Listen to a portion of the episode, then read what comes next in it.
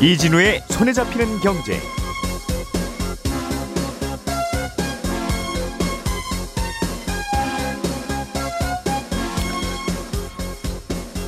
안녕하십니까 이진우입니다. 발기부전 치료제로 유명한 비아그라가 알츠하이머 예방에도 도움이 된다는 연구 결과가 나와서 업계에서 화제가 되고 있습니다. 일본 증시의 대표적인 주가 지수인 니케이 지수가 지난 금요일에 장중 한 때 3만 7천 선을 또 돌파했습니다. 현지 언론에 따르면 니케이 지수가 3만 7천 선을 넘어선 것은 일본의 거품 경제 시절이던 1990년 2월 이후에 무려 34년 만입니다. 2월 12일 월요일 손에 잡히는 경제 시작합니다. 우리가 알던 사실 그 너머를 날카롭게 들여다봅니다. 평일 아침 7시 5분 김종배의 시선 집중.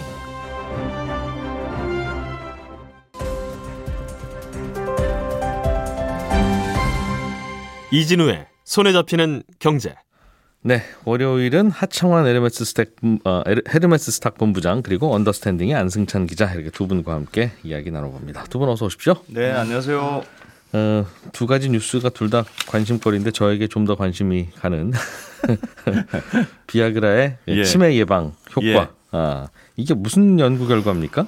어, 이거 상당히 재밌던데, 그러니까 영국의 유니버시티 칼리지 런던이란 그, 그 대학 연구팀이 예, 그동안 연구한 결과를 미국의 신경학회 학술지에 최근 발표한 게 이제 외신들의 보도가 된 건데요. 예. 아, 간략하게만 설명을 드리면 이제 발기부전 진단을 받은 평균 59세 남성 예. 어, 27만 명을 대상으로 5년간 추적 어, 관찰한 연구 결과입니다. 어, 꽤 표본이 많네요. 그렇습니다. 27만 명이면. 예. 예. 이게 처음에는 이제 인, 기억력이나 인지 능력에 문제가 없었던 사람들이 27만 명을 음. 한 절반 정도는 비아그라로 유명한 그 실데나필, 약물 이름이 실데나필인데 이걸 예. 복용하고 예. 절반 정도는 복용을 안 했거든요. 근데 네. 5년 이후에 어떻게 됐느냐 봤더니 이 27만 명 중에서 한 천여 명 정도의 알츠하이머 환자가 나왔는데 음. 대략 어, 이 실데나필, 그러니까 비아그라를 복용한 그룹에서는 만 명당 한 8명의 환자가 나왔는데 음. 복용하지 않은 그룹에서는 한 만 명당 10명 정도의 알츠하이머 환자가 나와서 대략 한 20% 정도의 차이가 났다. 뭐 이런 음. 연구 결과고요. 특히나 예, 재밌는 예.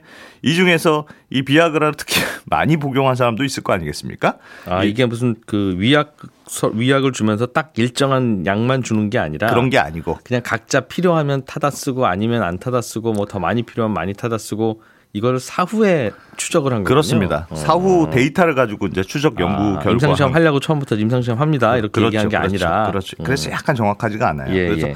특히 많이 복용한 사람들의 경우에는 예. 요 사람들만 모아서 조사해 보니까 알츠하이머 발병률이 그렇지 않은 그룹보다 한 최대 한 44%까지 낮아지더라. 아, 이런 결과예요. 많이 받아간 사람은 그렇습니다. 그래서 물론 이게 완벽하게 아. 예방 효과를 입증한 건 아니다. 이런 반론이 많습니다. 일단 그 인과관계가 분명하진 않잖아요. 예. 어, 뭐 예를 들어서 이 비아그라를 많이 타간 남성의 경우에 뭐 다른 남성들보다 신체적으로 좀 더 활발한 남성일 수도 있고 예. 그래서 뭐 평소에 더 건강해서 그래서 알츠하이머에 잘 안 걸린 거다 이렇게 볼 수도 있거든요. 그럴 수도 있죠. 그리고 자기가 뭔가 부족한 게 있으면 네. 적극적으로 뭔가 그 치료를 하려고 하는 의지. 예. 이런 거가 이제 높은 사람은 네. 다른 것도 열심히 하기 때문에 치매가 잘 안 걸린다. 네, 뭐 그렇게 볼 수도 있고. 그렇게 볼 수도 있고. 예, 이게 꼭 이 약효과인지. 그래서 이게 직접적인 음. 연관성을 입증했다고 보기엔 좀 애매하고 또 이번 이 연구 결과가 여성들을 상대로 한 결과가 아예 없기 때문에 예. 과연 여성들에게도 똑같은 효과가 있는지를 살펴봐야 뭐 아. 정확한 효능을 입증했다 이렇게 볼 수는 있습니다만 그러게요. 뭐 이런 반론들이 있기 때문에 아직 한계가 많이 있는 발표이긴 합니다만 그럼에도 불구하고 비아그라가 기반 기본적으로 이 혈관을 넓히는 그 효과가 있는 약물이기 때문에 예. 뇌속 혈관 확장에도 도움이 될 거 아니겠느냐. 음. 그러면 인지 기능 향상에도 뭔가 영향이 있지 않겠느냐 이런 기대감이 있는 거고요. 음. 이게 특히나 주목을 받는 이유가 현재 이 알츠하이머에 대해서는 제대로 된 치료제가 없는 게 사실이거든요. 그러니까 현대 의학이 이만큼도 잘 모르는군요. 그러니까 그렇습니다. 어, 네. 치매에 대해서는 작년에 물론 뭐 미국 FDA가 처음으로 알츠하이머 치료제 하나 그 승인해 준 게 있긴 합니다만 예. 그것도 잘 보면 이게 치료제인가라고 부르기가 조금 애매한 게이 음. 치료제를 먹는다고 해서 알츠하이머 증상이 개선되는 게 전혀 아니고 예. 나빠지는 건 어쩔 수 없는데 나빠지는 속도를 살짝 줄여준다.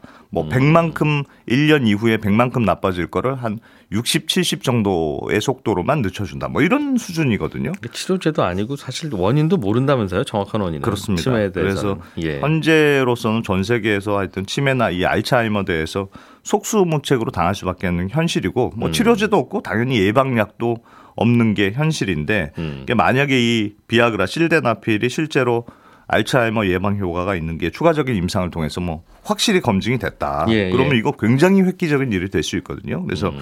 이번 연구 어, 결과 발표 꽤 이제 사람들이 주목하는 이유고 음. 어, 특히 이 비아그라를 개발한 화이자 어, 제약회사 화이자 입장에서도 이게 매우 중요한 의미가 있습니다. 왜냐하면 음.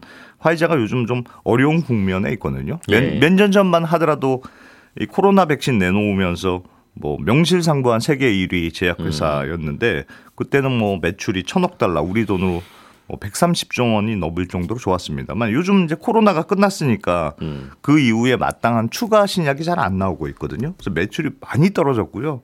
작년 매출액을 보니까 580억 달러, 그러니까 잘 나갈 때 비해서 거의 반토막이 난 상황입니다. 예. 그래서 실적 부진 때문에 올해 음. 구조조정을 진행한다 이런 얘기가 나올 정도로 부진한 상황인데 만약에 비아가 같은 약이 이제 치매 예방 효과를 인정받게 되면 또 완전 히 새로운 시장이 열리게 되니까 뭐 한번 음, 반전을 꾀할 수 있지 않을까 뭐 그런 기대도 있습니다. 이게 이제 특허도 끝나서 그 이른바 제네릭들도 많이 마, 나오는 맞아요, 얘기인데 맞아요. 어, 이런 효과가 있다고 하면 글쎄요, 전 들어봐도 비슷한 보통 연구 결과가 예. 아침을 꼬박꼬박 잘 먹는 예를 들면 고등학생들은 성적이 좋더라. 예. 그러니까 아침 식사가 머리 좋아지는데 혹은 학습에 도움이 된다. 네. 뭐 이런 연구가 있었습니다만 아침 식사를 꼬박꼬박 할 정도면 그 엄마 엄마 아빠가 얼마나 그 잘 챙겨주는 집이라는 뜻이에요. 예. 또는 본인이 직접 챙겨 먹었다고 하면 야 아침 식사도 스스로 해 먹는 고등학생이면 네. 뭘 스스로 안 하겠냐. 그런 이게 과연 아침밥이 과연 이게 그 학습에 도움이 되는 건지 네. 아침밥을 챙겨 먹을 정도의 환경이 학습에 도움을 주는 건지는 맞습니다. 참 모호한데 여기서도 비슷한 결과이긴 하나. 네. 그럼에도 불구하고 치매 환자들이 워낙 많으니까. 네. 요런 거라도 한번 잡아보자. 정, 예, 그렇습니다. 실마리라도 좀 잡아보자. 그렇습니다. 그렇습니다. 그런 것 같군요. 이게 알츠하이머 예방 시장에 대해서 정말 많은 회사들이 뛰어들고 있거든요. 음. 이게 뭐 만약에 임상에 성공한다면 정말 굉장한 일이고 우리나라의 경우만 해도 왜 65세 이상 노인들 중에 10명 중 1명이 치매 환자다 뭐 이런 통계가 있을 정도로 사회적으로 굉장히 심각하거든요. 뭐 예. 뭐전 세계적으로도 마찬가지고 음, 음. 그 사람들이 수명이 길어지고 노인 인구가 많아지니까 뭐 전체적으로 이 치마, 치매 환자에 대한 심각성이 커지고 있는데 그래서 이 시장 누가 장악하느냐가 요즘 제약업계의 최대 관심사라고 볼 수 있는데요. 재밌는 예. 거는 이 비아그라뿐 아니라 최근에 왜 그 노보 노디스크라든가 일라이 릴리가 개발한 그, 그 비만 치료제 있지 않습니까? 이게 예, 예. 요즘 뭐 전 세계적으로 아주 선풍적인 인기인데 음. 이 비만 치료제도 심혈관 질환이라든가 치매 환자한테 효과가 있다 이런 연구들이 조금씩 아, 나오고 있어요. 예. 그래서 이 약효에 대해서도 지금 임상 실험이 진행 중이게 있거든요. 그러니까 음. 만약에 이것도 성공한다 그러면 사, 먹었는데 살도 빠지고 치매도 예방된다. 음흠. 그러면 굉장한 이야기 될수 있으니까 예. 제약 회사들도 여기에 굉장히 사활을 걸고 있는 상황입니다. 야. 이런 거 보면 한 예를 들면 3, 40년 전에도 치매라는 병이 사람을 불행하게 하는 줄 몰랐던 게 아니고 음. 심각하지 않은지 않았는데 상대적으로 소수였잖아요. 노인들이. 그렇죠. 예. 그러다 보니 그냥 그냥 뭐 그렇게 예. 살다 가시든가 말든가 네. 다들 그렇게 생각하다가 음. 이게 시장이 커지고 당사자가 많아지니까 음. 제약회사들이 다들 달려드는 걸 보면 네. 사람은 무슨 불행을 당하더라도 단체와 집단적으로 같이 당해야지 예. 뭔가 좀 그 누가 구해주려고 하지. 그래 그래야 음, 약 개발이 본격적으로 되니까. 혼자 소수로 당하는 건 이건 네. 아무 대책이 없구나 인류 사회에서는 그런 생각도 하게 되네요. 예. 근데 이게 이렇게 비아그라도 그렇고 어, 잠깐 설명해 주신 비만 치료제도 그렇고 특정한 목적으로 이미 개발된 약을 다른 쪽에도 활용해 보는 네. 그 이른바 꺼진 약도 다시 보자. 그렇습니다. 그게 요즘 제약업계 트렌드인 모양이네요. 그렇습니다. 이게 영어로 이제 드럭 리포지셔닝이라고 하는데 우리말로는 신약 재창출 이렇게 번역을 하더라고요. 음. 그러니까 기존에 있는 약을 가지고 마치 새로운 약을 개발한 것처럼 이제 새로운 효능을 찾아내는 신약 개발을 말하는 용어인데요. 요즘 이런 쪽이 그 제약회사들 쪽 굉장히 많이 공을 들이고 있습니다. 그러니까 신약 개발 대신에 완전히 새로운 약물 찾는 대신에 이제 기존의 약으로 신약 재창출을 하는 이유가 이 약을 개발하는 게 예전보다 연구 기간도 더 길어지고 뭐 예. 실패도 더 많이 하고 그러니까 돈도 예전보다 훨씬 더 많이 드는 추세 때문에 음. 그렇거든요. 그러니까 당연히 기존 약을 가지고 어떻게든 다시 활용해 보자 이런 추세가 나타나는 건데 근데 얘왜 점점 더 기술도 발전하고 의학도 발전하고 하면 예. 약을 찾아내는 신약을 찾아내는 데 있어서도 예전보다는 좀 쉬워지고 기간도 짧아져야지. 네. 왜 이게 더 어려워지고 기간이 길어져요? 물론 기술이 더 발전했죠. 근데 문제는 예전보다 신약을 허용하는 안전 기준이 훨씬 높아지고 있는 추세입니다. 그러니까 기존에 출시됐던 약 중에서도 뒤늦게 더 높아진 안전 기준 때문에 이거 맞추지 못해서 퇴출되는 약도 막 생길 정도니까 예. 약효를 충분히 입증하면서 또 안정성까지 입증하는 게 이게 만만한 작업이 요즘 아니거든요. 음. 그래서 전 세계적으로 신약 개발 상황이 굉장히 정체된 상황이고 근데 매년 연구 개발 비용은 뭐 10% 이상씩 쭉쭉 올라가는 추세니까 예. 제약회사들이 아, 새로운 신약 물질 찾느니 차라리 일단 기존에 나왔던 양은 안전성은 어느 정도 어, 입증이 된 거니까 예. 여기에서 추가로 효능만 찾아보면 되지 않을까 이렇게 두리번거리고 있는 게 요즘 음. 제약업계의 추세라고 보시면 되고요. 안전 기준이 높아졌다. 그렇습니다. 그 말은 몇십 년 전, 뭐 몇 년 전만 해도 그냥 부작용 많아도 신약 허가 도장 찍어줬었다는 뜻이네요. 그렇습니다. 그래서 이후에 없어지는 것도 있습니다. 그래서 사실 과거, 아이고. 과거에도 이렇게 그, 그 신약 재창출 새로운 약물을 찾아내는 시도는 굉장히 많았어요. 예, 그러니까 예. 비아그라 성분인 이 실데나필만 하더라도 원래는 협심증 치료제로 개발됐다는 거 아닙니까? 예. 약효도 애매하고 해서 포기 상태에 있었는데 마지막으로 영국 탄광 마을에서 어떻게 싸게 좀 한번 임상 실험 해보자. 음. 그랬다가 광부들이 이거 좀 부작용이 있는 것 같습니다. 이렇게 증언하면서 이게 발기부전제로 완전히 효능을 바꿔서 출시된 경우고 그러니까 다시 그 이전에 임상시험 할 때도 이런 효과가 있었는데 몰랐던 거죠 처음에는. 아, 얘기 안 했던 거지 그러니까 이게 좀참 민망하기도 하고 그렇습니다. 뭐, 뭐 그냥 내 다른 이유겠지 뭐 이렇게 생각해. 그렇습니다. 이게 약이라는 게 어디 딱 한 군데만 영향을 미치는 게 아니고 전체에 음. 영향을 미치니까 이런저런 효능이 추가적으로 발견되는 경우들이 생각보다 많거든요. 예. 뭐 지금도 비아그라가 고산병에 굉장히 잘 듣는다 뭐 이런 얘기도 많거든요. 음. 그러니까 아직 효능이 완전히 입증이 안 돼서 그렇지 이런저런 어, 쓸 수 있는 기능성들은 많이 있다고 봐야 되고 예. 뭐 비아그라뿐 아니라 그런 사례들 많습니다. 원래 뭐 항우울제약으로 개발했다가 요실금 치료제로 출시된 경우들도 있고 음. 우리가 잘 아는 아스피린도 원래는 살균제로 개발했다가 이게 지금 전통 진통 해열제 효과가 나타나면서 그걸로 출시가 됐고 예. 이후에는 이게 혈전 막는 효과가 있다 그래서 음. 고혈압이나 당뇨병 환자들이 뇌졸중 예방하는 약으로도 지금 저농도 아스피린 장기 복용하는 경우들이 많으니까 예, 예. 뭐 이런 것들도 요즘 아, 제약회사들이 이런 신약 재창출에 이런저런 뭐 또 하나 나오지 않을까 그럴게요. 두리번거리고 있는 상황입니다. 요즘 그 뜨고 있는 인공지능이 가장 효과를 많이 발휘할 것 같은 분야 아, 또 여기로 이야기를 하더군요. 음, 워낙- 그렇습니다. 워낙 시간도 많이 걸리고 사람들이 힘들게 연구해야 되는 곳이라. 예.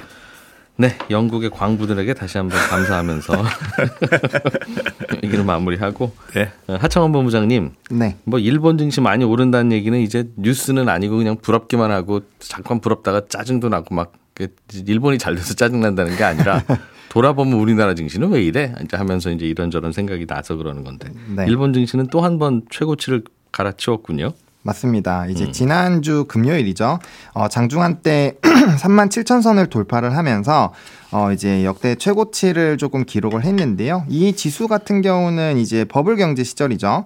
1990년 2월 이후에 이제 34년 만이라고 하니까 어, 굉장히 좀 말씀해 주신 것처럼 우리가 부러워할 수 있는 그런 부분입니다. 일단 주 요인은 엔화가 약세가 이어지면서 이제 매수 주문들이 계속적으로 좀 이어지고 있다고 현지 공영 방송에서도 좀 짚어줬고요. 그다음에 이제 니케이 게이자 신문에서는 뭐 일본 기업이 4월부터 12월까지 기업의 이런 실적이 호조를 보인 것도 주가 상승에 영향을 미친 것으로 보인다고 음. 분석을 했습니다. 엔더가 약세니까 이런저런 뭐 실적이 좋아지겠죠. 수출 기업들 중심으로. 그렇죠. 음. 근데 이제 일본 증시가 호황인 근본적인 이유를 좀 들자면 아무래도 이제 주주 환원 정책이다라고 보시면 될 것 같은데 예. 아시다시피 이제 15년도부터 본격 추진한 이제 기업의 지배 구조 개선과 어, 적극적인 주주 환원 정책을 어, 계속적으로 좀 진행을 하고 있습니다. 예. 어, 도쿄 증권 거래소에서 이제 일본의 기업 지배 구조 코드를 총 두 번을 개정을 했는데요. 일단 2015년도에 제정된 이후에 2018년도에 한 번 했고요. 또 지- 코드라는 게 이게 법이죠, 법? 그쵸. governance code로 해서 이제 예. 변경이 됐는데 또 그 다음에 이제 지난해 6월에 한 번 더 개정이 됐습니다. 음. 그래서 이제 거버넌스 이후에 주식 시장 같은 경우는 25년 동안에 있었던 이런 장기 침체를 벗어나게 되는데요. 음. 어, 이 governance code 안에 뭐가 들어 있느냐 이게 사실 핵심인데 뭐 이사회의 독립성이 제고가 된다거나 음. 뭐 다양성을 좀 촉진하는 그런 내용들이 들어간다거나 뭐 PBR 같은 이런 다양한 내용들이 좀 담겨져 있는 상황이고요. 예. 어, 사실 이제 22년도에 증시에 대한 좀 구편, 그 구조 개편을 좀 진행을 했거든요. 그래서 PBR 1배 이하인 이런 기업들에게 개선 계획을 제출을 하라고 하면서 어, 강력한 주주 환원 정책에 대한 배경이 만들어졌고 이게 이제 증시의 기대감으로 끌게 진행이 되면서 상당히 좀 크게 어, 증시의 상승이 나오게 되는 배경이 되어 가고 있다라고 보시면 좋을 것 같습니다. 최근에 기업 지배구조 개선과 관련해서 다양한 노력을 했던 결과로 보인다. 네. 이게 2015년 전부터 2015년부터면 대략 한 7, 8년 전부터 시작됐던 게 그렇죠. 이제 이제 결과를 가져오는 것 같다. 네. 음. 맞습니다. 이건 또 아까도 마찬가지로 이저 임상 시험의 결과처럼 인과관계가 있는 건 아니고 왜 오르는 거지 하고 생각해 보니까 그래 이런 것도 있었다고 생각할 수도 있겠네. 그렇죠. 라는 이야기를 거꾸로 갖다 붙이는 것 같기는 해요. 네, 맞습니다. 그리고 우리나라 기업 지배구조 개선 좀 하자는 이야기를 예전부터 하던 분들은 네. 봐라 이거 봐라 이제 이러면서 한 번 더 주장하는 계기가 되기도 하고 하니까 맞습니다. 뭐 인과관계가 맞냐 안 맞냐를 따지기보다는 하여간 기업 지배 구조 개선은 해야 되는 거니까 네. 음, 뭐 이걸 또 계기로도 해보자라는 목소리는 이해가 되는데 네. 어, 주주 환원 정책은 우리나라 상장사들도 그래도 이런저런 얘기하면서 진행은 하고 있는 것 같은데 네. 예 맞습니다. 최근에 이제 정부가 중심이 되면서 Korea discount를 해소하기 위해서 기업 밸류업 프로그램을 예고를 했죠. 그래서 시장이 최근에 굉장히 좀 hot하게 움직이고 음. 있는데 그러다 보니까 시장에서 많은 기업들이 이제 자사주를 소각을 한다거나 예. 아니면 배당을 진행하는 등 주주 환원 정책을 뭐 계속적으로 시행을 하고 발표하는 기업들이 늘어나고 음. 있습니다.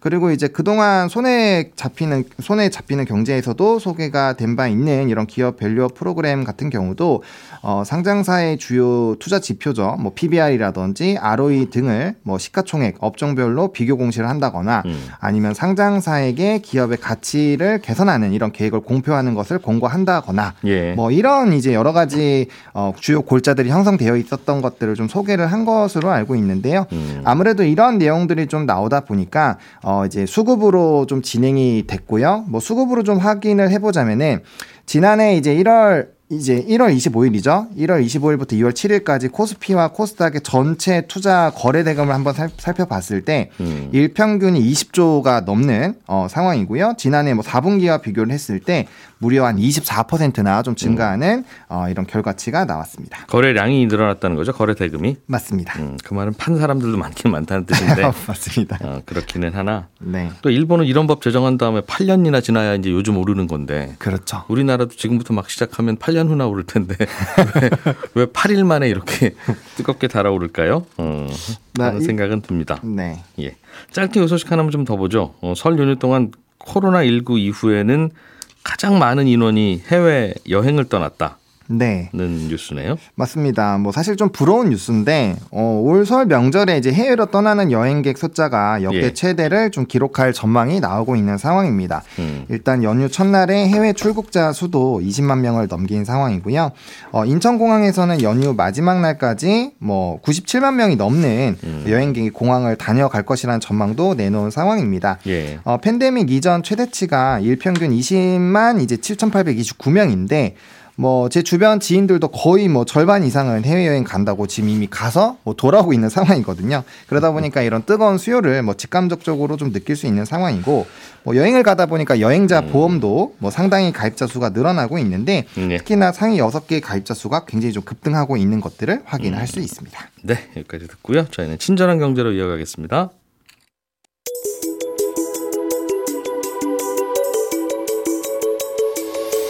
경제를 생각하는 사람들의 즐거운 습관, 이진우의 손에 잡히는 경제를 듣고 계십니다. 매주 처음과 끝에 찾아가는 특별한 코너, 친절한 경제가 이어집니다. 예, 오늘은 청취자 김미경 씨가 보내주신 질문입니다.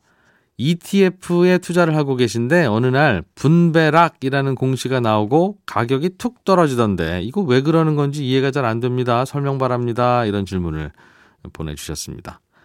결론부터 말씀드리면 별로 걱정하실 일은 아니고요. 어, 분배락이라는 게 왜 생기냐면 ETF는 쉽게 말하면 주식 종목 여러 개를 미리 한 바구니에 다 담아놓고 그 바구니를 바구니째 파는 건데요. 예를 들면 코스피 200 지수를 그대로 따라가는 ETF는 실제로 코스피 200 지수에 편입된 종목 200개를 일일이 다 사들여서 ETF를 만듭니다. 그렇게 주식 종목 200개를 다 들고 있으니까 중간중간 배당이 나오는 종목들도 있을 거 아니겠어요? 그럼 그렇게 받은 배당금을 ETF 가입자들에게 그대로 나눠줘야 되는데 이 ETF라는 게 주식시장에서 주식처럼 매일매일 사고 팔고 거래가 되는 거니까 ETF의 주인들도 매일매일 바뀌거든요. 그래서 이번에 우리 ETF가 들고 있던 종목들 중에 몇 곳이 배당을 해줘서 우리도 그 배당금을 받았으니까 이 배당금을 우리 주주들에게 돌려드려야 되는데 이번 달 20일에 우리 ETF를 들고 계신 주주들에게 나눠드리겠습니다. 이런 식으로 발표를 합니다. 그러면 배당금을 나눠주는 이번 달 20일에 그 ETF를 사는 ETF 주주들은 그 배당금 분배금을 받게 되고 하루 차이로 21일에 그 ETF를 사는 주주들은 그 분배금을 못 받으니까 21일부터는 그 ETF를 좀 싸게 팔아야 말이 되거든요. 마치 호텔 수영장을 8월 말까지만 운영하고 9월부터는 운영 안 한다고 하면 9월부터는 호텔 숙박비도 좀 싸져야 손님들이 오지 8월 가격을 그대로 받으면 어유 저기는 수영장도 운영 안 하면서 왜 가격을 그대로 받아? 그럴 거 아니겠어요? 그것처럼 ETF도 분배금을 나눠준 다음 날부터는 수영장 운영 안 하는 호텔처럼 가격을 약간 낮춰서 거래해야 되는데 그렇게 가격을 낮추는 걸 분배락이라고 합니다. 투자하시는 분 입장에서는 가격이 어제보다 주당 500원이 떨어져서 거래되니까 기분이 좀 안 좋을 수도 있지만 어제 기준으로 내 계좌에 주당 500원이 분배금으로 또 들어오게 되니까 이게 뭐 손해도 아니고 그렇다고 이익도 아니고 그냥 그런가 보다 하고 넘어가시면 됩니다. 다만 분배금으로 받은 돈 500원에는 세금이 15.4%가 따로 붙기 때문에 아주 꼼꼼한 분들은 분배락이 있기 전에 ETF를 팔고 그래서 분배금도 안 받고 그러나 그러고 나서 분배락이 발생해서 ETF 가격이 떨어지면 낮아지면 싼 값에 ETF를 다시 사들이는 그런 부지런한 투자를 하기도 합니다. 그러니까 500원 배당 포기하고 500원을 싸게 매입하는 거라서 그게 그거 같지만 이제 500원 배당에는 세금이 붙고 500원 싸게 사서 생긴 차익에는 세금이 안 붙기 때문에 그게 조금 더 나은 투자가 되기는 하거든요. 아, 그리고 두 배, 세 배로 움직이는 레버리지 ETF나 주가와 거꾸로 반대로 움직이는 인버스 ETF는 이게 실물 주식을 사서 운용하는 게 아니기 때문에 분배금, 배당금이 따로 없고요. 그래서 분배락 같은 것도 안 생깁니다. 네, 청취자 김미경 씨께는 저희가 준비한 선물 보내드리겠습니다. 예, 저는 내일 아침 8시 30분에 다시 찾아오겠습니다. 이진우였고요. 함께 해 주신 여러분 고맙습니다.